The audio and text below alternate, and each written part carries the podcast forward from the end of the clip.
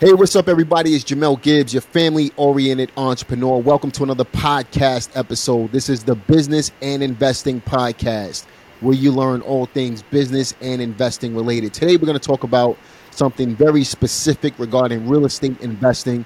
Obviously, you guys know how I feel about real estate investing in general. Uh, this is a real estate investing related channel, although we do talk about other things. But today, we're going to talk about something that a lot of you guys have been bogging me down with, and that's opportunity zones. How can you get started investing in opportunity zones? What's the benefits of investing in opportunity zones? And how can you take advantage of those benefits in order to be able to grow your real estate investing portfolio? Now, I've personally listened to this particular uh, guest today a few weeks ago when I personally was looking into opportunity zones to invest in, and I learned a lot from our special guest. So I reached out to him. I said, "Hey, man, I need you on this uh, podcast," and he was willing to hop on, willing to come on and, and really share everything that he knows. Now, he's definitely a wealth of knowledge when it comes to this particular subject. He's a real estate investor in Houston himself, killing it right now and uh, we can even talk about some of the, the, the deals he's done in the opportunity zones in Houston. Now, lo and behold, I, I, I didn't tell you this, Malachi, but when I watched your episode, just so you guys know, check out the episode that he did with BiggerPockets. In fact, I'll link it in the description box so that you guys can go ahead and check that out. That's the episode that I personally watched. Uh, it popped up on my screen out of nowhere and uh, I said, this is something that I'd like to take a look at. Uh, I learned something from it. I continued my education, and I've been investing in real estate for over 20 years. Uh, this is something that you want to continue to do. This is how you learn new things. This is how you expand your, your, your mind. This is how you expand your wealth, right? You learn new things and then you apply. Uh, that's why I provide information on this podcast so that you guys can learn from it so that you can take this information so that you can apply. Information without action is useless. You got to be able to apply the information uh, that you learn. So uh, today you're going to learn something. Uh, but like I was saying, um, I didn't tell you this, Malachi, but right after that podcast that you did with the BiggerPockets uh, team, what I did, I went and looked at every property that I have. Um, mm. And I saw which ones were in opportunity zones and which ones weren't. I didn't even right. know some of them were in opportunity zones. Right. And then that thing that you you talked about uh, until I think it's 2047, so 27 years or something like that. Right. As long as you own it for, but that's stuff that we'll talk about once we get into the to the meat of the conversation. But I think if you own it for over 10 years, uh, you alle- alleviate the taxes or something like that. That's something that we can discuss. But I learned a tremendous amount uh, I think that podcast was almost two hours. I think I told you that I don't sit and listen to certain podcast episodes for that long. That thing felt like it was 30 minutes long and it was over two hours, man. So great episode, fantastic uh, information on it. Appreciate and I appreciate you uh, hopping on this podcast. Malachi Sims, what's going on, my man? Not much, man. I, I hope everything's going well. Uh, thanks for giving me an opportunity to come on the podcast and you know you know talk about this uh, tax law, which I think is the the best tax legislation I've, I've, seen in my life, and you know a lot of average everyday investors uh, can benefit from it. So you know, glad to be here. Oh man, it's a pleasure, brother. So listen, obviously, uh, I've gotten a chance to know you over the last couple of weeks. Why don't you tell everybody a little bit about yourself so that they know where you're coming from and when and uh, when when you speak uh, what position you're speaking from. No problem. Uh, so I'm a I'm a CPA here, uh, based in Houston, born and raised in the Houston area. Uh, only time I've not lived here is when I was in college uh, at Morehouse and UT. Uh, you know, went went to school, came back home. Been a CPA for over 20 years, working you know you know in a wide variety of different sectors. started real estate investing in around 2011, and I kind of let my knowledge of the tax code kind of guide, you know, what I invest in. So my wife and I, uh, we primarily focus on affordable housing and renting single family housing in the Houston area. Uh, we're at a point now where we, to take advantage of this law, we build the homes that we rent uh, in opportunity zones only or specifically, and we rent those homes, you know, to a wide variety of tenants. Whether those be some are on long term, some are short term, uh, some transitional housing. You know, we just mix it up depending on on what's best uh, for that property and what's best for the area. So you're not necessarily buying, fixing, and renting properties. You're buying the land, building the houses within these opportunity zones, and then instead of selling the house, you're um, cashing out of them and keeping the properties, right? So you're you're essentially Correct. doing a BRRRR, Correct. but you're building Correct. Exactly. houses rather than buying existing structures, right? Right. We're, we're BRRRR investors. We just substitute the buy for build. Now, under the opportunity zone law, you can actually do both. So all they care about is significant improvement in the area. So obviously, new construction counts as significant improvement. So we tend to focus on that because we like to have, you know, a brand new product, and we just think it's easier to do new construction than to go back and, and try to rehab something. You don't know what kind of, you know, surprises you might run into. But rehab works, you know, just the same. Yeah, absolutely, man. What I what I like about, and you can correct me if I'm wrong. What I like about uh, the build model is, as long as you own the land, the, the it's much easier to get the loan on the Correct. land because you can use the land as the down payment on the Right. uh, as your skin in the game, so to Right, speak. correct. So if you if you own the land when you're building, you typically, unless you pay for everything cash, you'll typically get a construction loan to do the mm-hmm. project. And when banks obtain your land, they have to give you fair value for the land. So they have to quote unquote buy it from you at fair value. So if you have equity in the land, then you can use that as your down payment on the construction loan and essentially not have to pay anything to get into the deal.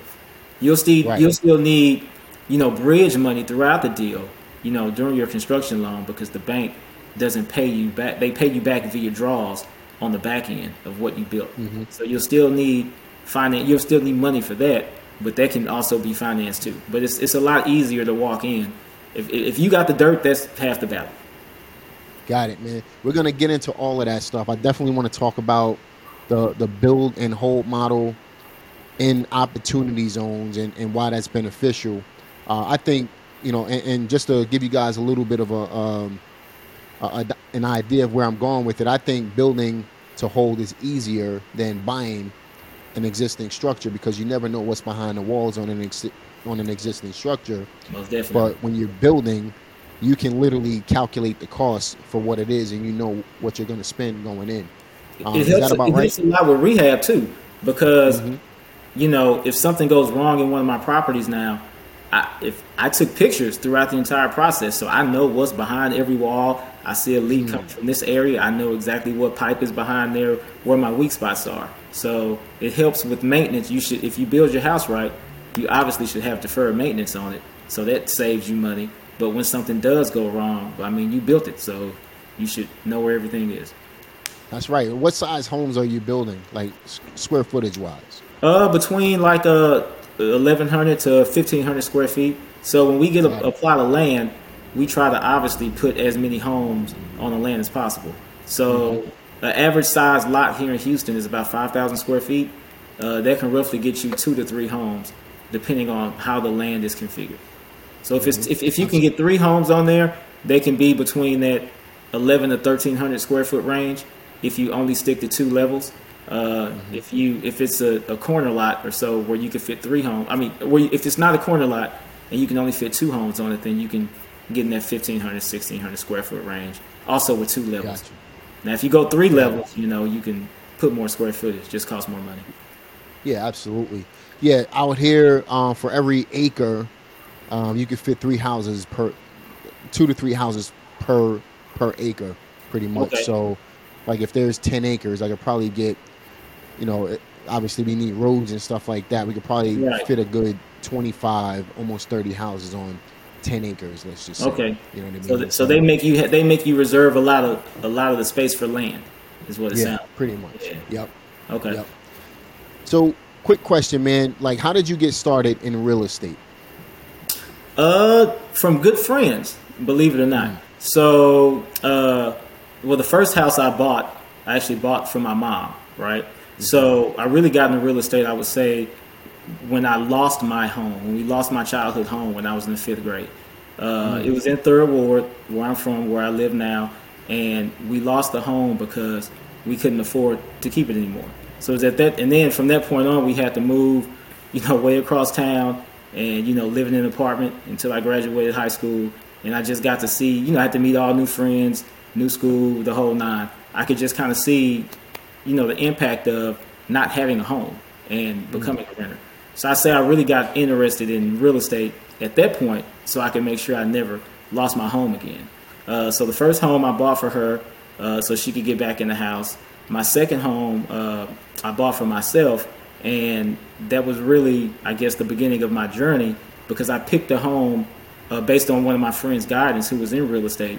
I picked a home in a in an area where I would have a lot of equity going forward, and the equity in that house is what allowed me to buy uh, the other houses uh, in my portfolio when I first started. So I just I was just blessed with good friends that were already involved in real estate, and when I was making my initial investment decisions, they kind of held my hand and guided me and told me, you know, hey, you should invest in this area because it'll appreciate, you'll get the equity, etc.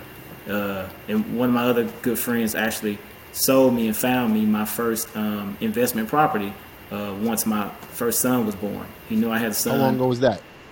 That was 2011. 2011 is when you bought. That's when you started investing, or that's when I started. That's when I bought my first piece, my first uh, investment house. 2011. Okay. So gotcha. my son was coming in 2012. I had a good friend uh, that was already involved in real estate. Actually, he was on your podcast, Onaje. Onaje oh, Barnes. Onaje Barnes. Yeah, yeah, yeah. That's my so guy, Onaje, man. Matter of fact, yeah. I mean, for those of you who didn't, Onaje, he buys apartments uh, in Houston, and also in his apartment complexes, he looks for additional space where he can, right. like for example, in that episode, we we were talking about how he uses the additional space for for laundromats. I'm gonna right. link that podcast up in the up in the uh, cards for you guys to check that out. Make sure you watch that episode as well. Onaje is a great dude, man, and right. um, he's killing it right now in Houston. Yeah, he's you know, killing uh, it. That's, fact, that, that's my guy. His wife just released a book uh, about a year ago as well, man. So um, definitely check that out. Uh, check that episode out. You'll get all that information on there. Right. Yeah. Exactly. Yeah. That, that's my guy. So Onaje and I uh, went to college. world, together. man. Yeah. Yeah. We went to UT wow. together. I, I was okay. there for grad school, and, and he was a, a, sophomore, I believe. Anyway, we're in the same fraternity, so I pledged him in college. Uh, okay. We both moved back to Houston. We're both from Third Ward, both from the same neighborhood. So, mm-hmm. you know, up 2011, 2012. Before then, I didn't have any children. So at that time, okay. I was about to have my first son, and then the talks about you know generational wealth and all that kind of got a little more serious. Onaje okay. was already you know involved in real estate investing, so he already had a couple of homes, uh, but he knew it was something I was kind of interested in, but that I I wouldn't necessarily. I, I, was having hesitations because you know all the fears of you know typical investing, and it might cost a lot of money it's it's hard to find tenants, yada yada yada, all that stuff. Mm-hmm. So he mm-hmm. found a dynamite deal house, thirty thousand dollars, thirty thousand dollars, a three bed, three one house that didn't need much work. And instead of buying mm-hmm. that house for himself, he gave the house to me so I could buy. With the thought being, hey man, get this house. You'll see how easy it is because it's not, you know, it doesn't need a lot of work. It's your rent easy. And once you see how easy it is, I think you'll continue to do it. So that's how yeah. I got involved. Got you, man. Yeah, he's a good dude, man. He looked yeah. out for you on that one. I'll tell you looked that. Out. Big sure. time. Looked you out. Know. I, yeah, I, man. I, I, paid him back in a few ways, but yeah, he, he looked out initially. Yeah. Understood, man. That's what you're supposed to do, right? Help exactly, him out yeah. along the way. Help each other out, man. Help that's, each other that's out. How you, ships rise. That's how you make it happen. That's right, yep. man. So, so what was the mindset shift? Let's let's kind of hop into. So, you you've done fix and flip before. Uh, you've done fix and hold. I'm I'm assuming, right? Right. What was the mindset shift that it took to go from fix and hold using the BRRRR into build and hold? Okay, so it was really two things. And again, this is where another friend of mine uh, comes into play. Um, so 2017, the tax law changed, right? So we got the opportunity zone law, which hit the books and gave us, you know, again, a crazy great piece of legislation to encourage people to do new construction or significant rehab. Uh, right around that time, I actually built my own house. So I moved into into my own house. Um, during the building process, uh, another friend that I was invest that another mentor of mine um, kind of let me know. He was like, "Hey, man, you you you you see what it takes to build a house because you're pretty involved in building your own house. You can do this on a smaller scale. If you can build your home, you can build something smaller. And with what you kind of already know, with the law that's coming, you know, these are the areas where you know things are, are going to develop. So he took me to his old neighborhood uh, where they had a 150 acre mil, 150 acre development uh, mm-hmm. called the East River Project uh, that was set uh, to come to that part of Houston. And land at that time was still cheaper in that area. So it just made sense to, you know, get in from the ground level, buy some land while it wasn't expensive, and replicate what I was doing from my own home there on a smaller scale. And it all fit within, you know, the elements of the law to make it attractive from that standpoint. So it just it just all came together. So right. that's that's how I got involved in building. And at the time, um, our prices in Houston, you know, kept increasing. So it made more sense to build instead of buying new because you could save money building and have a new product. Right. Right. Unless you're, you know, even in a market like this, as we start making a transition into a buyer's market, um, you may not get a, a, aggressive pricing like we were over the last couple of years. But if you hold it long term, it really doesn't matter. It doesn't matter. You're still going to save money, and yep. because whatever whoever builds that house or rehabs it or whatever, they're at a lower price point, obviously, so they can make profit. So you can be at that lower price point and sacrifice the profit up front, like you said earlier, to do your BRRRR, to do your cash out refi, to get the house for free. So you can't, you know, think about this, man. You really can't lose. look at a mm-hmm. house. They said the market crashed in 2008. It did, right? right? But look at a right. house in 2008 versus a house today. A house back then was still cheaper than it is today. You're still gonna, exactly. still gonna appreciate in value over time. Exactly. You know I mean? It just makes sense, especially when you're holding. Exactly. You so you just you just need to make sure that y- your construction price is 75% of whatever the comps are so you can get the house for free and then you need to make sure that your construction price will rent out on a long-term basis so you're protected from that eh, from that standpoint while you hold it as, as long as those two things align you can't lose so let, let, let's let's talk about that for a second when you say 75% of the comps you mean built homes or are you talking about you know, uh, land in the area? Uh, built homes, finished homes. So if you want a house, a free asset, you essentially can go in any neighborhood and say, hey, what's selling over here, right? Okay, I see all these homes, they're selling for 300 each, 310, 350, whatever. This is what my comps say they're selling for. Okay, well, if I can build something for 75% of that, then when I do my cash out refi at the end, they're going to use those sales comps to give me my to, to, to set the basis of what a house is worth. So my 75% of those sales comps will give me all my money back that I spent on construction. So now and you that's including the cost of the land as well, right? It should be, yes, including the cost of the land. Mm-hmm. When I say so construction cost, I mean all cost, mm-hmm. everything. You should that's be right. at 75% or below. Got it, man. So what are you building homes for per square foot these days? It really varies. It depends on um, on what you put in it and, and really the price of lumber at the time. Okay. So. I think the last home we finished, we were in the in the ninety range or so. Uh, Got it. For, for full completion, but that was cool. at the height. That was at the height of lumber being high, and mm-hmm. additionally, it also depends on because you know it's just a formula, right? Mm-hmm. You know your cost per square foot. So obviously, if you build smaller homes, say I build a home that's 1,100 to 1,300 square feet, my price per square foot is inherently going to be higher because I have a lower number to divide it by. You see what I'm saying? So really, you really have to look at what you're building. That's right. That's right, man. So at the end of the day, between the land and obviously the more land you buy, right, uh, you're gonna. I, I I personally think the more land you buy, the the more effective you're gonna be when you're building because you're getting land for cheaper. Correct. You know, um, and then when you put the houses on it on top of that, as long as you're 75% all in, so when you go to refi cash out at what is it, 80 cents on a dollar or something like that, right? You're going to be able to get all your money back, everything, and be able to keep the property for free. I mean? free house, free, exactly. Yep. and then you, and then you depreciate it, so you actually make money from the depreciation. yeah, but- man. So Yeah, so are so you're doing this in opportunity zones at the moment. You're looking for the land in the opportunity zones. correct, because it gives you another tax break. So everything we just described about building works anywhere, right?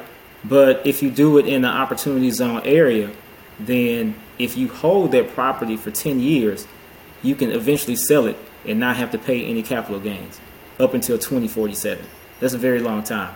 On top Yeah, of man. that, that depreciation that you took on the house, you don't have to pay that back either. So typically, they have depreciation recapture. Whatever you took or that you were supposed to take, when you sell the home, you got to pay the government a tax, usually in the 20% range, a tax back on the depreciation that they gave you. But with the opportunity zone law, you don't have to pay that back either. Got it. So let, us dig into the opportunity zones a little bit, then we'll tie it all together. So we spoke about how you're you're buying land, and I'm assuming you're getting this from wholesalers, and, and obviously this is distressed land, right? It- I get it. I take it anyway. I can get Any way it MLS, home sellers, church lady. Right. I mean, anybody that anybody that knows someone that's selling land in Houston, let me know. So you buy the land, you Right. have your team together, where you're obviously building the land. You're doing this within opportunity zones specifically, and then Yes. let, let's talk about what is an opportunity zone for for those of you, for our listeners who don't know. Okay, so it's it's essentially a area that the government has said we want to see improvement in this area, and we're going to give taxpayers a tax break to come in and invest their capital to make the areas better, so we don't have to spend our money to make the areas better. So the zones or areas were designated at the state level. So whoever is, runs the state legislature decided these are the areas in Houston or whatever city you live in that are going to be opportunity zone areas, and we're going to give you a benefit to go develop these areas. So there's obviously some obstacles when it comes to investing in opportunity zones. What what are some of the cons that that you can foresee, if any? The only con is that you well, really, there is no con. Actually, I can. Th- there's no downside. I would say the only con is that you have to hold it ten years to get the tax break. But if Got you sell before ten years, there's no penalty for it. You just pay the tax that you would have paid anyway. So Right. I really don't. I don't see any downside to it at all. So there's really it's not costing you anything. The only difference It's is if you don't hold it for ten years, then obviously. So for example, I I have a house um, in an opportunity zone right now. Um, if I decided this year that I wanted to sell it, I'm going to just pay the regular tax on it. But if I hold it for ten years, then I won't pay any tax. Yes and no. So the it doesn't apply to homes that you owned already prior to 2017. Okay. They have to be new purchases, new construction, or new rehab. So if you have a Right, home this is that a new rehab. I, yeah, yeah, it for a okay. So if so, Yeah. yeah. so if it's a new rehab, as long as you have your structure properly, like you bought it under your opportunity zone fund, and we can get into the structuring later. As long Yeah. as it's structured properly, and you held it for ten years and did all your due diligence, then yeah, you can sell it up to twenty forty seven and not have to pay tax on it Wow, man. or depreciation. So, so obviously there's a there's a ton of benefits to this, man. Let, us talk about because now you you sparked my interest with the uh, with the structuring it the right way. Right. if you purchased it and then after the fact you found out that it was in an opportunity zone, could you go back and do the paperwork to? no, You can't. No. Oh wow. So how, how does You're that? done. So you almost it's, it's got to be you got to do it right from jump so there, there are a few things you need a the property has to be in an opportunity zone right so Right. that's And either new development out?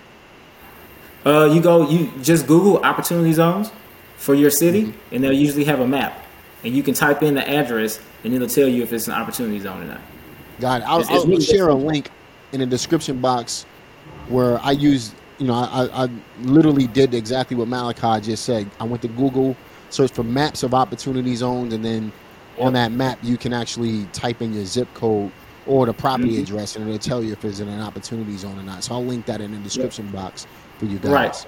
And type in the specific address, not not the zip code, because I've seen instances where one side of the street is OZ property, and the other side is so, literally across the street from my property. Literally um, across um, the street. Talking, yep. Yeah, I've seen instances where literally across the street, one one side one side yep. meets the criteria and one side doesn't. So type my, this. Okay.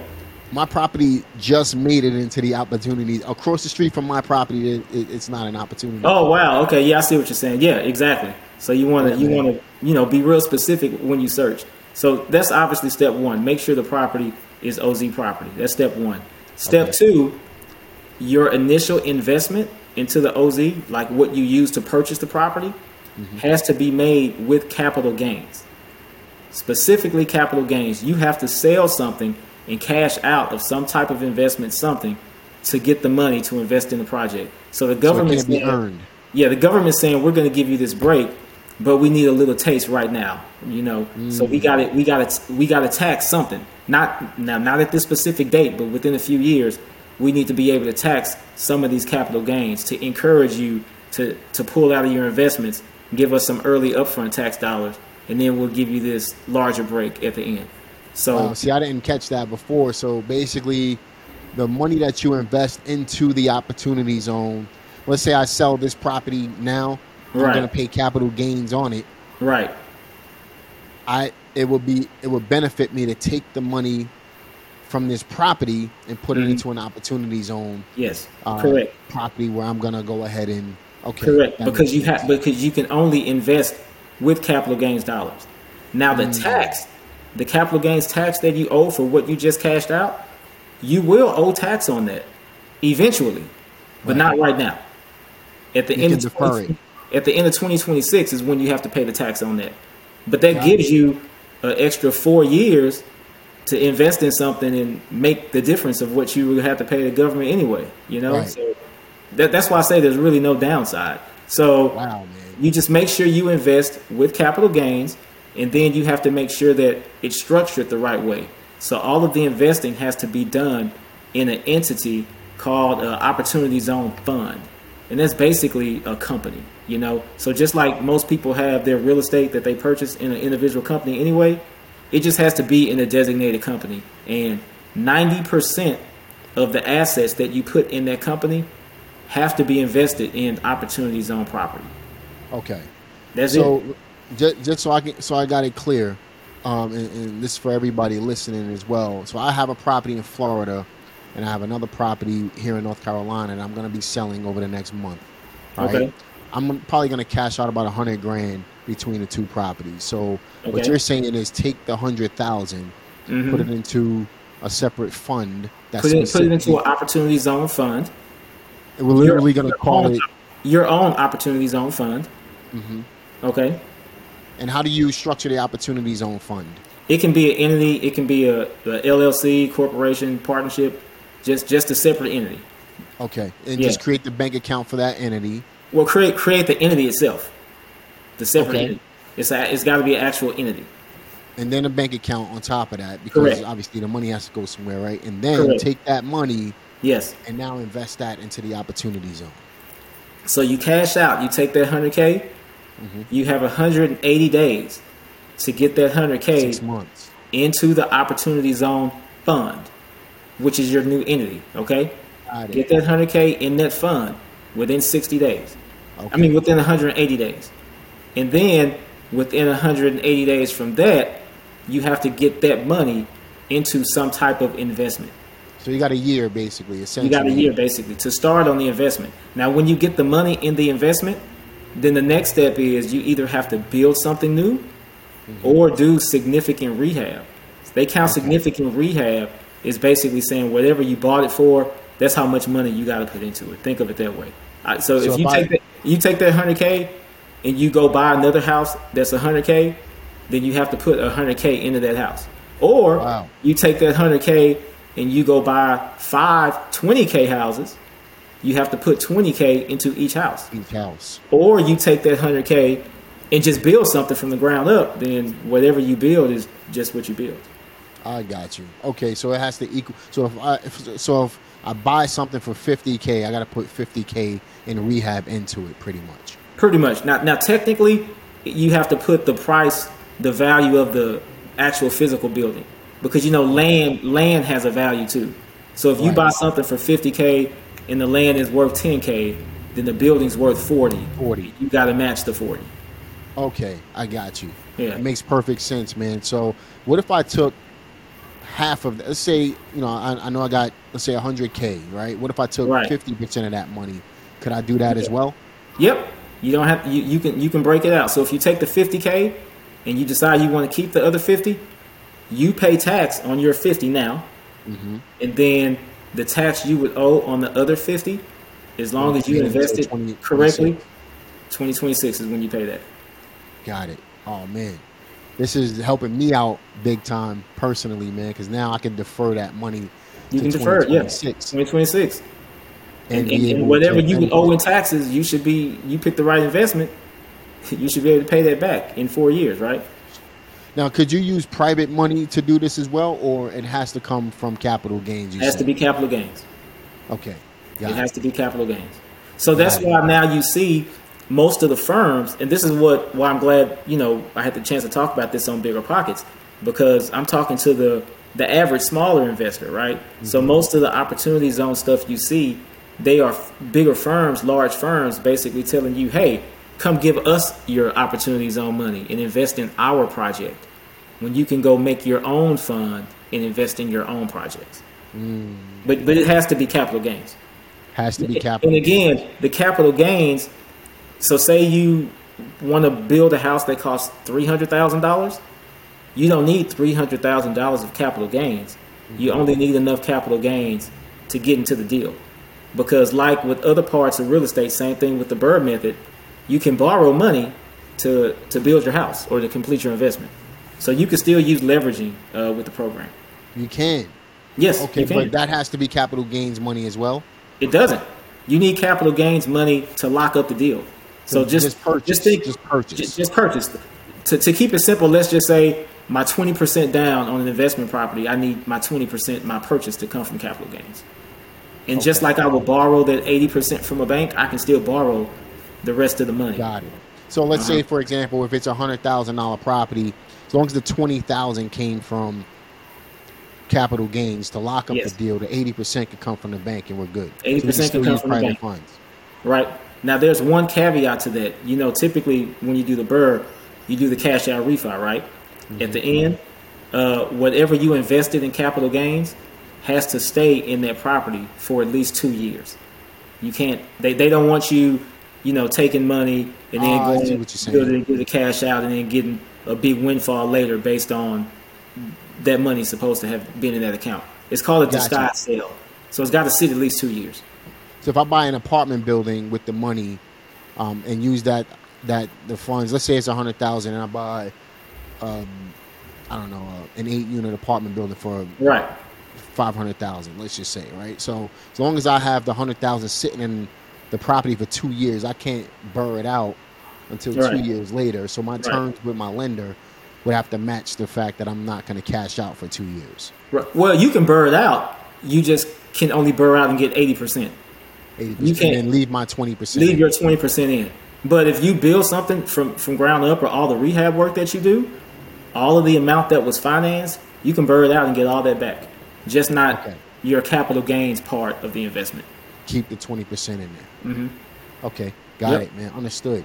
This is good stuff, man. So, so obviously, most people they look at opportunity zones, but they re- really don't understand, um, you know, how to invest in opportunity zones. I think you just did a great job with breaking that down, man. So, you know, It's just, it's just like any other investment. It's just got to be, you just have to use capital gains to get in, and you have to have it structured properly in, in, in your proper entity, and make sure you hit those deadlines and, and criteria. So, make if I get in, make sure I get my money moved over within six months.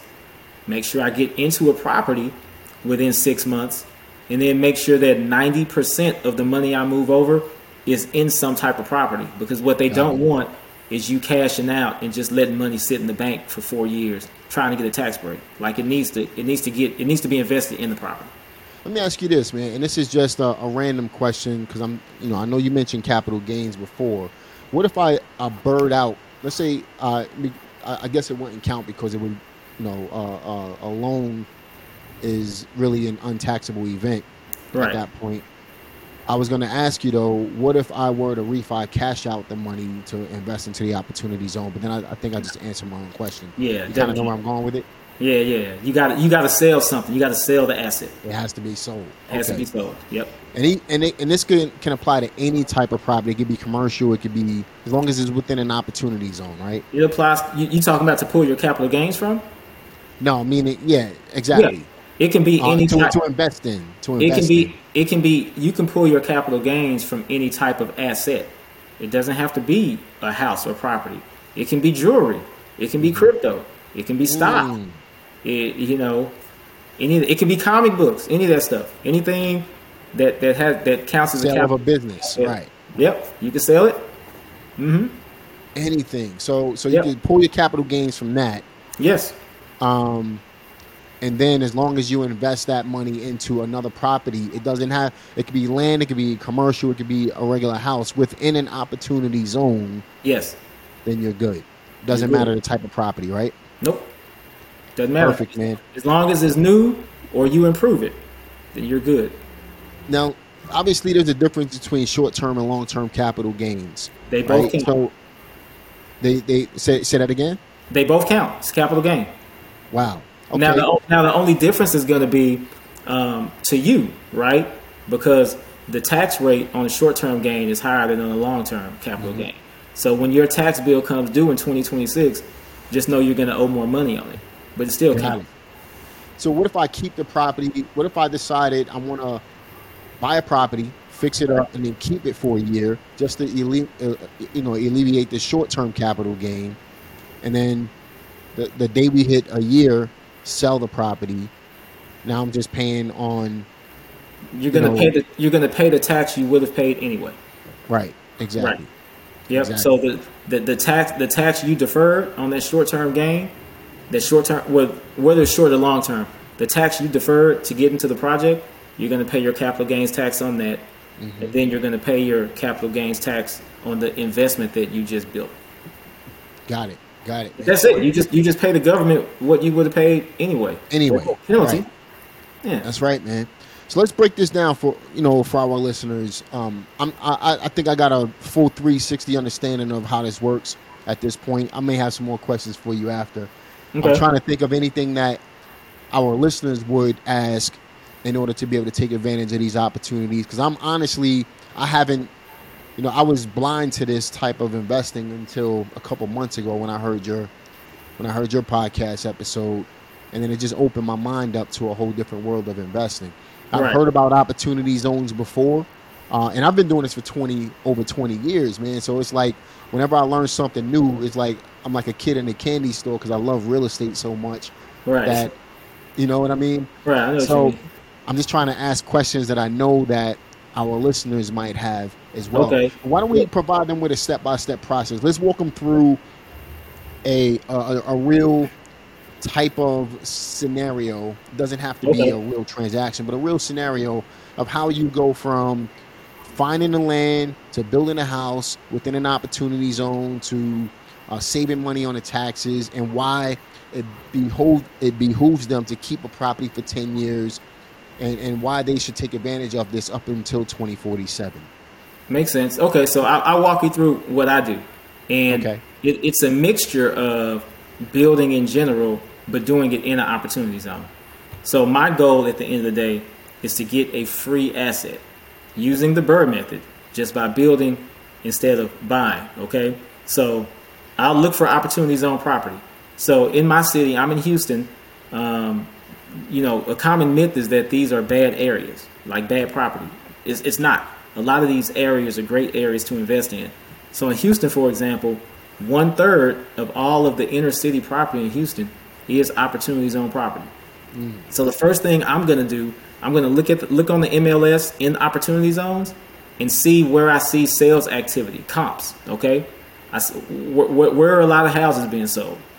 That's important because that's going to help me with my financing later on. So I'm going to identify the areas where I see lots of sales, and then say, hey, whatever they're building in this, whatever's selling over here, can I build that for under 75%? And the mm. answer should be yes, because in theory, the builder is building to sell, right? So they plan on making some money. You're saying, forget the money for now. I want to sell to the bank and use the equity to get the asset for free. But that's step one identifying in an opportunity zone where you have lots of sales comps. Okay? Now I see lots of sales comps in that area. I'm either going to look for land in that area or homes that need significant rehab. Okay? I've identified that. I see I see what land costs or I see what it'll cost to purchase a property that I have to fix up, you know, a fixer upper. Then you take your capital gains, sell something and take your capital gains and use that to either purchase the land or purchase the property that needs new development. You still with me? Yep. Okay, so now I've taken my capital gains and I'm going to use that to purchase the property, the, the property or purchase the land. When I make that purchase, I'm going to make it using my qualified opportunity fund, which is my entity that I have set up that's going to hold this property for at least 10 years. So that, that entity owns the property. I, Malachi, I do not own the property. Mal- so Malachi. Go ahead. Can, can I use a trust as well versus an LLC? As long as it's an entity, right? Uh, that I'm not sure of. Um, I don't know. I don't know if, if, a trust is allowed, so I'm not sure. Answer. Yeah, I don't know. Uh, yeah, I don't know. But you, I know banks lend to trust. I just don't know if that entity type is allowed to make the right. purchasing. I'm not sure. I got you. Okay. okay. That's but fair. yeah, you get the you, you make the purchase with your entity with a qualified opportunity fund. And, and, I just don't know if a trust counts as a qualified opportunity fund entity. I just don't know. I don't know. Um, but you make the purchase with your qualified opportunity fund, okay? Six months. I have six months to get my money, my capital gain money that I cashed out, into that fund. And then I have another six months to basically start the work on that on that to either start new construction or start the rehab work on that. Now then I'll go to go to my personal tax return and I'll fill out a form that lets the government know, hey, I sold a capital I sold something and created a capital gain. Okay? And I'm letting the government know that I'm not I'm not reporting tax on this now because I put that money in an opportunity zone fund. So that would be a form 8949 that you fill out with your 1040. And it just lets them know that, hey, I sold something, but I'm deferring tax because the money's in this fund. And then whatever entity you form, you'll fill out a form 8996 to let the government know this entity is a qualified opportunity fund. So so now I've done my paperwork, okay? Now I got my money in the fund. I let the government know I sold something. I'm not reporting tax. I let the government know this is my qualified this entity is my opportunity zone fund and I'm, I'm letting you know that that's what it is, right? So now I have to hit the, the benchmarks to make sure that 90% of the assets in that fund are invested in opportunity zone property.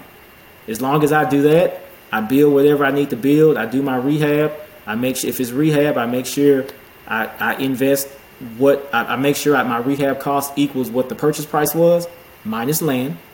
Uh, and then I hold that property for 10 years then I can sell it tax free if I need to sell it. And that's it. And then yeah, that's it. And at the end, when you go to the bank and do your BRRRR to get your construction money back or your rehab money back, you just make sure that whatever you invest in capital gains, you keep that in there in the property for at least two years. So if it's a hundred grand, make sure a hundred grand stays in the property. If it's twenty, make sure that stays in the property. Make sure that stays in the property for at least sure two years. In. Don't don't BRRRR can... that don't BRRRR that portion out. And then come 2026, I now owe tax on whatever capital gain amount I cashed out previously to get into the investment. I have to pay tax on that 2026. Right. So if, if I took out a 100, I owe capital gains tax and recapture on that hundred then. So, do you feel like it's beneficial to simply, you know, I think this is a great way for an investor to start investing because I'm, I'm thinking as an investor now, if I'm burning properties and I'm pulling out untaxable money Right. you know, up front, does it benefit me to put that money into an opportunity zone, or is, Yes. it, is this a better way to uh, start in an opportunity zone, but then just keep turning the money over because you're not going to necessarily pay taxes on it right now anyway? I, I'll say the best way to start is in the opportunity zone because at that when you cash out at the end, say say you want to cash out in ten years from now, you're going to have a tax free exit to do whatever you want. You know, the the government has a lot of tax deferred options. They don't have very many tax free options. This So is a now- tax-free option. Yeah, now t- ten years from now, you you can walk away with all those gains untouched. So I don't see why any I don't see why anyone would invest.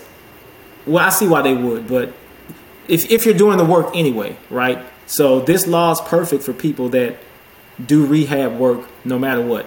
If you're not used to doing rehab, you know, and you just want to buy you want to buy a house and it's ready, move in day one, you want the keys, you want the turnkey, this isn't for you. But if you're doing significant rehab already or new construction, it's perfect for you. The only change you have to make is do it in those designated areas and make sure you use mm-hmm. capital gains to get into the deal and do My your paperwork right. But for, but for those investors, if you don't mind rehab or new construction, it doesn't make sense to do it in an area that's not going to give you a tax-free escape. I'd rather mm-hmm. have that. You know, it's all about your exit strategy in real estate. At the end of the day, why not have a exit strategy that you don't have to pay tax on? I mean, bro, this is like I can't believe this is even legal, man. This is Me either. It's the, it's incredible. It, it's, it's beyond incredible. It's you, you can basically, I mean, you get 25 more years to not pay tax, 2047. 20 not pay tax or depreciation recapture, both of so them. I'm so I'm I'm 40, I'll be 42 in a few months, right? right. I literally won't have to pay tax until I'm 60, what is that? 67? Yeah. Uh huh. 67. And then I'm in a tax you know, I don't know if I'm going to be in a different tax bracket or not at that point, but the Correct. whole, you know, the whole point is, you know, that's like almost that's like never paying taxes. It can be, especially if you. I mean, if you start investing your 30s, your 40s, you know that's a, a significant part of your of your lifespan. And on top of that, we're still in a period this year. It goes down some next year, but you still get 100% bonus depreciation right now.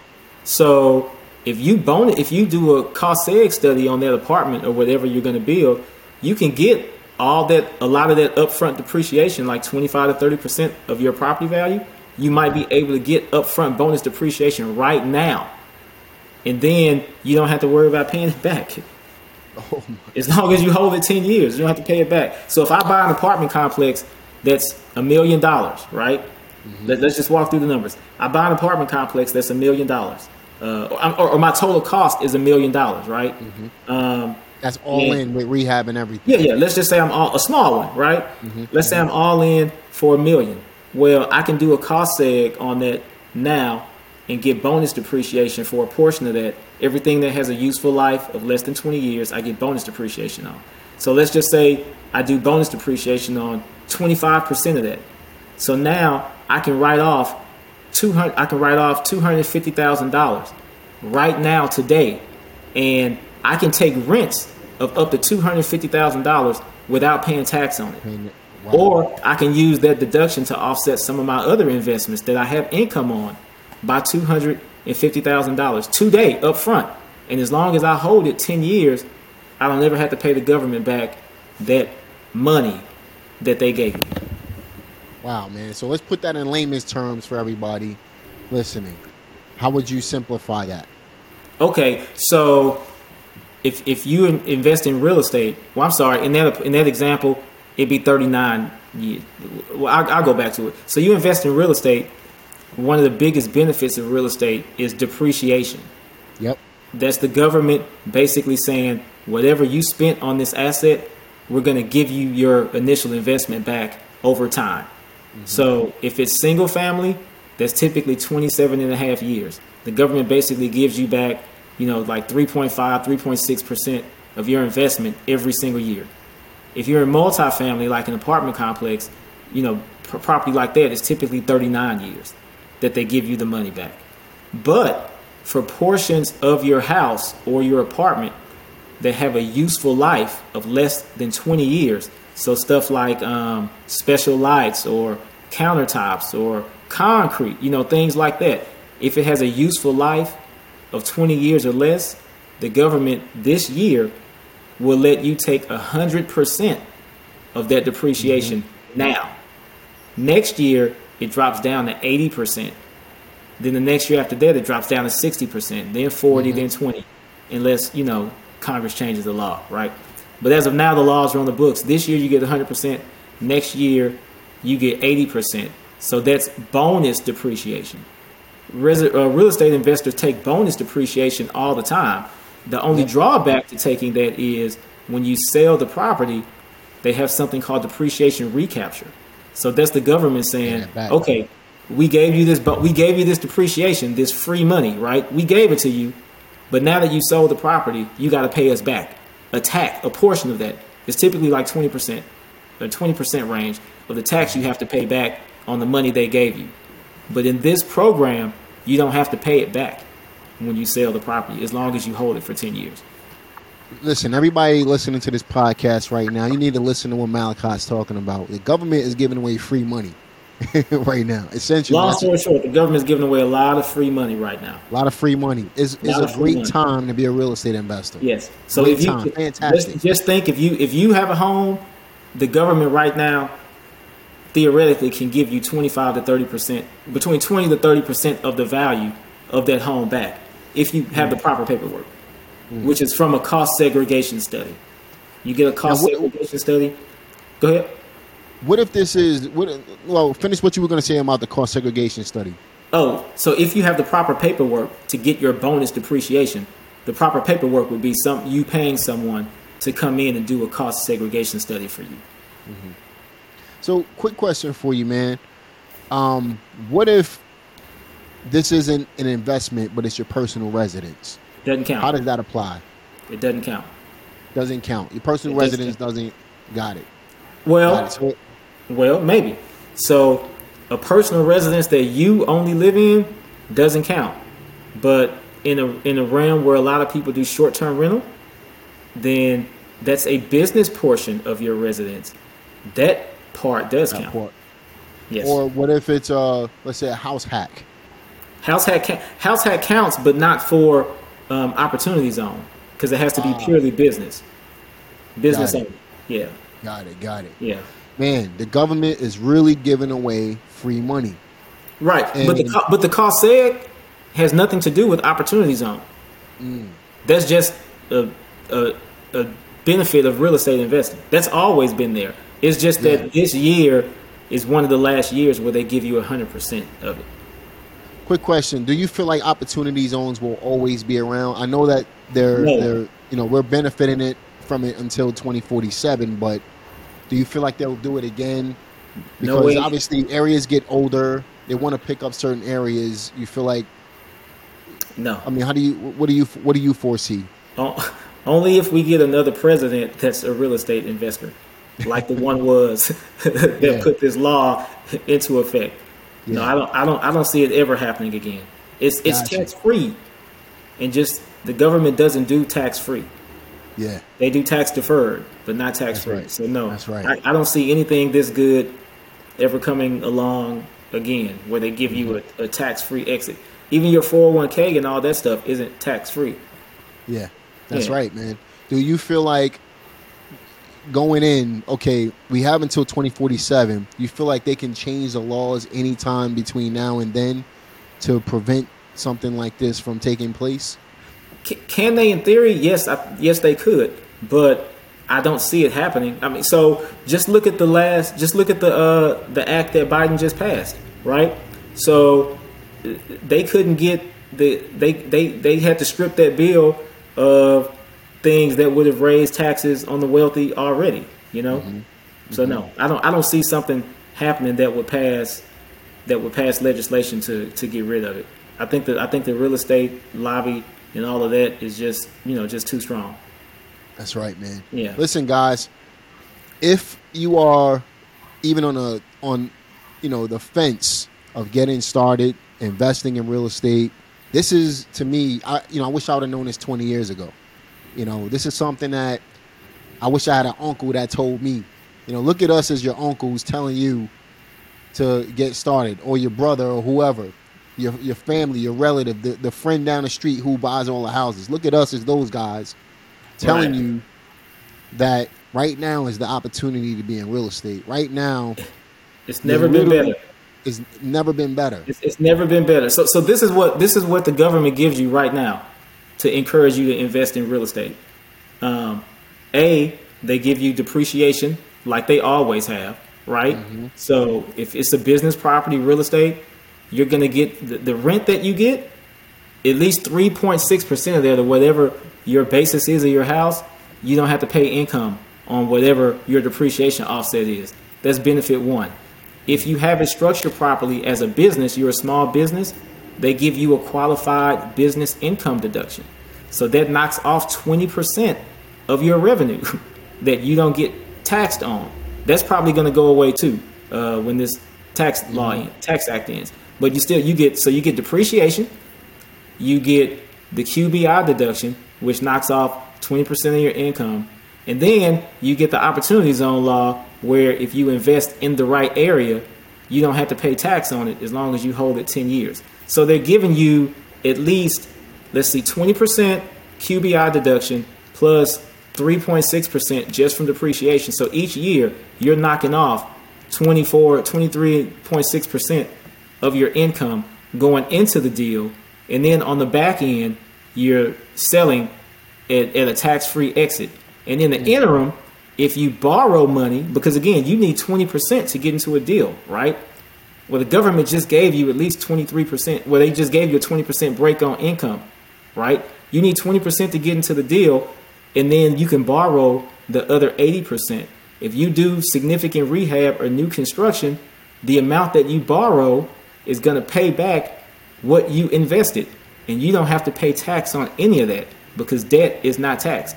So you can get a house free and you can sell it for free if you just hold it 10 years. There's no better time to invest in real estate than right now.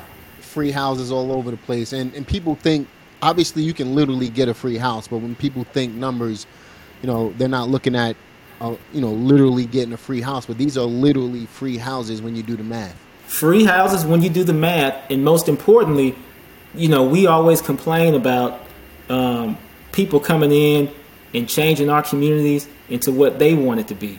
This is an option for you to go change your community to what you want it to be, and it costs you zero. and you got to do all you have to do is have a little bit of knowledge which was you know li- this is literally everything that you needed to know.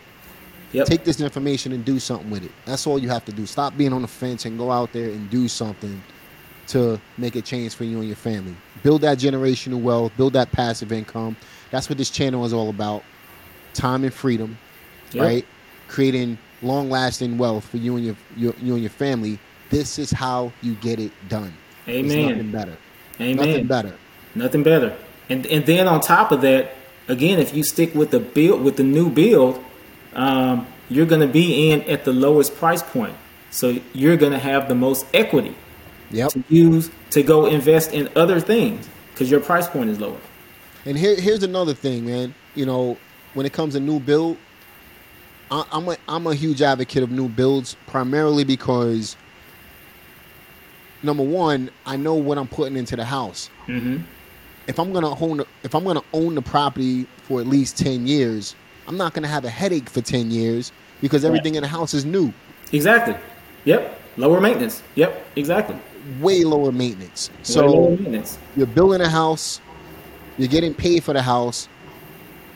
Way, you know, the, your maintenance is not going to match anywhere near a, a regular rehab house would, would Mhm. match, and you're going to have high quality tenants. hmm People like new stuff, so when they move in, they're willing to pay a premium for living in that new place. Yep. So there's benefits all the way around. And then on top of that, getting the tax depreciations and the tax benefits uh, from buying in an opportunity zone, there is not a better investment out there. I don't care what, what, what it is, who you talk to, real estate is the way to go. Way to go. I'm telling you. Tax free. So nothing else is tax free. That's right, man. So if our listeners wanted to get some more information on how this actually works or get in contact with you, man, how would they do that? Oh, they can uh, catch me on Clubhouse or on Instagram at uh, the King Malachi, K I N G M A L A K I. And I'm gonna make sure I link that in the description box. Now you mentioned a book. You said Tax Free Wealth. Tax Free um, Wealth. I think it's by Richard Wainwright, I believe. But just go to. Amazon and Google Tax Free Wealth. Yeah, and I'm gonna pick that up as well. Yeah, um, I haven't. That's one book I haven't gone through myself, and I and I go through a lot of them, man. So Tax Free Wealth. I want to make sure I link that. Are there any other book recommendations that you would recommend to continue the education? Um, Never Split the Difference is is a That's great a one. one. Yeah, that, that, those are my favorite too. Tax free wealth and never split the difference. I, I think that one applies to just the art of negotiation in life in general, yeah. not not yeah. just business. For sure, man. Um, and when someone's looking at land, you know, I have my own theories on it, but it really is it, it all boils down to numbers. When someone's looking at land, what advice would you give them for picking the right land and the, and paying the right amount for it? Uh, highest and best use. So you just need to make sure you know what you can build on that land mm-hmm. and what the rules that what the city rules and the homeowners association rules are for the land. So you don't ever want to go don't go into it thinking this is what I want to do with the land. Your thought process needs to be this is what I'm allowed to do with the land and can I make money based on what I'm allowed to do with it and what's being built around me. Because to get it to get it tax to get it free requires the bank to give you the, to allow you to do a cash out at the end for it, and the bank needs comps. So if there are no comps for what you want to build, then the bank likely isn't going to give you a loan for it. But if you have comps, then they'll give you a loan. So that's what I'm saying. It depends on. Think of it as what can I do with the land, not what I want to do with the land. That's right. That's right, yeah. man. So we got tax free wealth. We got never split the difference. I'm gonna make sure I link all of your details in the uh, uh, description box below this video. If you're uh, listening to this on a podcast, it'll be in the description as well. If you want to watch the full episode, uh, you know, rather than listening to it on a podcast, be sure to check it out on YouTube at Jamel Gibbs. Uh, and if you had to provide our listeners with some last words of advice, um, whether it be about the market condition right now and why this is still a huge opportunity, whether it be you know just getting off your behind and doing something. What would those last words be? Uh, get involved now. You know, get your education. Oh, well, actually, get involved now. Get your education level up, uh, and don't waste time. Learn what you need to learn so you can start investing now. Uh, beat inflation by by getting invested in assets, real assets, and uh, get your credit in order. So the only way that all of this stuff is free is is if your credit is, is stellar. And I forgot to mention uh, the number one book uh, that, that I think I buy because I, I, don't want to get shot. It's actually my wife's book called The Price of Perfection uh, that she just put out. And you could uh, find a link to that book uh, on my Instagram page. Cool, man. I'm going to make sure I link it uh, for you down below as well, man. Tell your wife congrats on that book. Appreciate too, it. I'll tell her that. Yeah, man. That's the price of perfection. I like that name. I kind of just basing it off of the name. It kind of tells me what it's about already, man. So that's uh, you know, I'm looking forward to checking that out. So with that being said, man, we we definitely appreciate you. You mentioned something about credit. What type of scores would right. you need to do something like this? Uh, I say to get lines of credit probably in the 700 range mm-hmm. to, to, to really get to really get good rates. You know. Yeah. Um, yeah, absolutely. Yeah, to get to get good rates. Yeah, man. Yeah. So yeah, the, you know, again, build up, guys. That's what this is all about. Improve your situation. If you're not there yet, wholesale your way. Wholesale money. You pay yeah. capital gains on wholesaling too, right? So build your money up through wholesaling if you have to. Mm-hmm. You know, um, while you're wholesaling, build up your credit. Get your credit scores right. Start building relationships with these banks, but more importantly, get educated and you know start looking at these opportunity zones. The details Please. that you need will be in the description box to get started. Contact Malachi on Clubhouse. Contact him on social media.